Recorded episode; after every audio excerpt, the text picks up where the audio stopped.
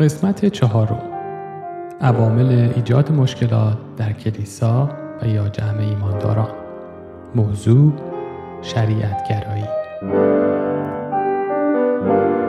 درود خدمت شما عزیزان. امیدوارم که هر جای دنیا که هستید خوب و سلامت باشید.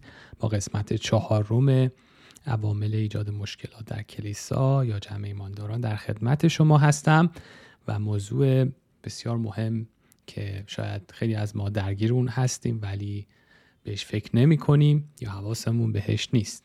موضوع شریعت گرایی یا در واقع بخوام بگم کلیساهایی که بسیار در مذهبی عمل می‌کنه یا روح مذهب اونا رو داره کنترل می‌کنه.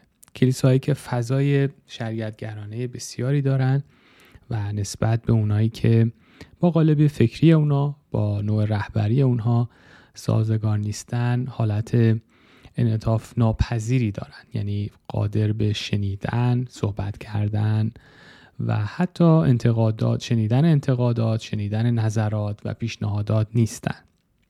در واقع وقتی که این اختلافات و این جدایی در این نوع کلیسا بروز می‌کنه و اتفاق میفته بسیار بسیار کار سختی رو دارن برای برقراری صلح و آشتی. چون این روحیه در واقع شریعت گرایی و مذهبی و روحیه مذهبی شدید نمی‌تونه این خدمت مصالحه رو که همه ما خونده شدیم رو به خوبی انجام بده.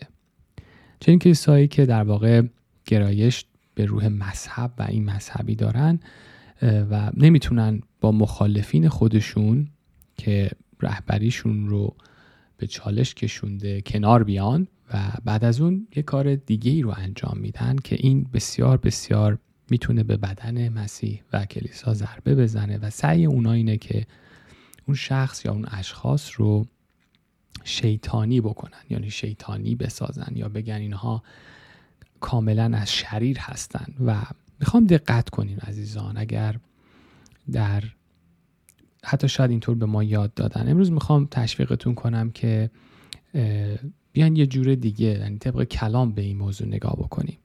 مدتی پیش در یک تماسی داشته عزیزی با من و این عزیزم تازه قلبش رو به عیسی مسیح داده بود. یه سوال کرد که واقعا یه مقدار خود من رو به فکر فرو برد و اون سوال این بود که بردارش آیا ما به عنوان اشخاصی که مسیحی شدیم و مسیحی هستیم آیا می‌تونیم برای دیگران دعای لعنت بکنیم اونها رو لعن بکنیم اونها رو نفرین بکنیم. دقیقا یاد چیزهایی میفتم که متاسفانه عیسی مسیح جونش رو داد برای من که از اونها آزاد بشم ولی دارم می‌بینم باز سر و کلش داره توی کلیسا پیدا میشه. لعنت کردن مرگ طلبیدن کشتن و اینجور صحبت ها در واقع.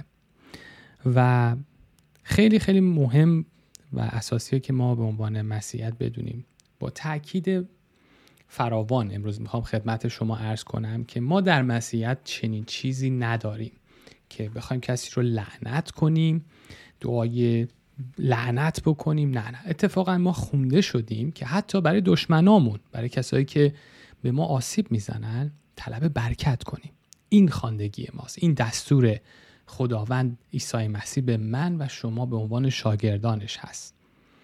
و این شخص که حالا از اون مجموعه جدا شده و از اون کلیسا جدا شده و به خاطر تعالیم شبان یا مسائلی که در اون کلیسا بود و بعد موضوع دیگه ای که به من گفت من اینو شنیدم که شبان اون کلیسا و اون گروه از اعضا خواسته که همه با من قطع ارتباط کنن.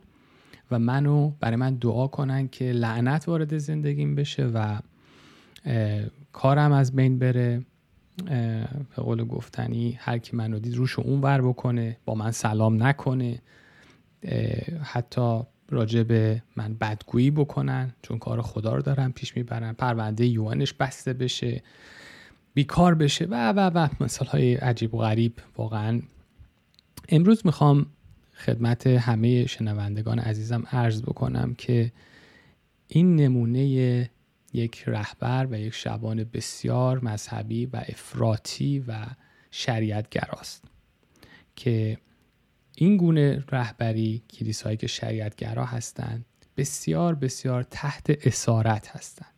اسارت های زندگی اسارت ترس اسارت اینکه کنترل بخواد همه افراد رو کنترل بکنه و می‌خوام امروز خواهش بکنم اگر تو این صحبت های من جاهایش خداوند قلب شما رو لمس کرد که باید بهتر نگاه بکنید یا توبه بکنید حتما این کار رو بکنید. چون حیفه. این روحیه و این نوع رهبری می‌تونه کلیسا و حتی خدمتشون و خاندگی ما رو حتی عزیزان از بین ببره. پولس یادآوری می‌کنه عزیزان که همه ما خونده شدیم که صلح آورنده باشیم. همه ما خادمین شبانان و اعضا باید مصالحه بکنیم و این خدمت رو باید داشته باشیم و همه اینها از این خدمت مصالحه این خدمت صلح و آشتی باید اول از کلیسای خودمون از خانواده خودمون از روابط دوستانه خودمون شروع بشه و یاد بگیریم که چطور با کسی که مخالف ماست حتی رهبری ما رو مخالفت می‌کنه حتی با تصمیمات ما مخالفت داره نظریاتش کاملا با ما متفاوت هست چطور با اون برخورد بکنیم چطور با او تعامل بکنیم چطور عیسی مسیح رو در اون مشکل در اون در واقع نقطه که حالا برخورد پیش اومده به دیگران نشون بدیم. و یادمون باشه که یکی از چالش های تک تک ما ایماندارها مخصوصا عزیزایی که از ایران، افغانستان، تاجیکستان داریم به مسیح میایم به سمت مسیح میایم آزاد شدن از شریعت گذشته است. یعنی امروز من باید خودم رو چک کنم. آیا آرش از اون شریعت گذشته که سالها به تو یاد دادن مرگ بر این مرگ بر اون هر کی که با ما نیست ضد ماست پس باید کشته بشه سرش بریده بشه آیا آزاد شدم یا نه؟ خوبه که این سوال رو امروز از خودمون بپرسیم. آیا من این افکار رو توبه کردم؟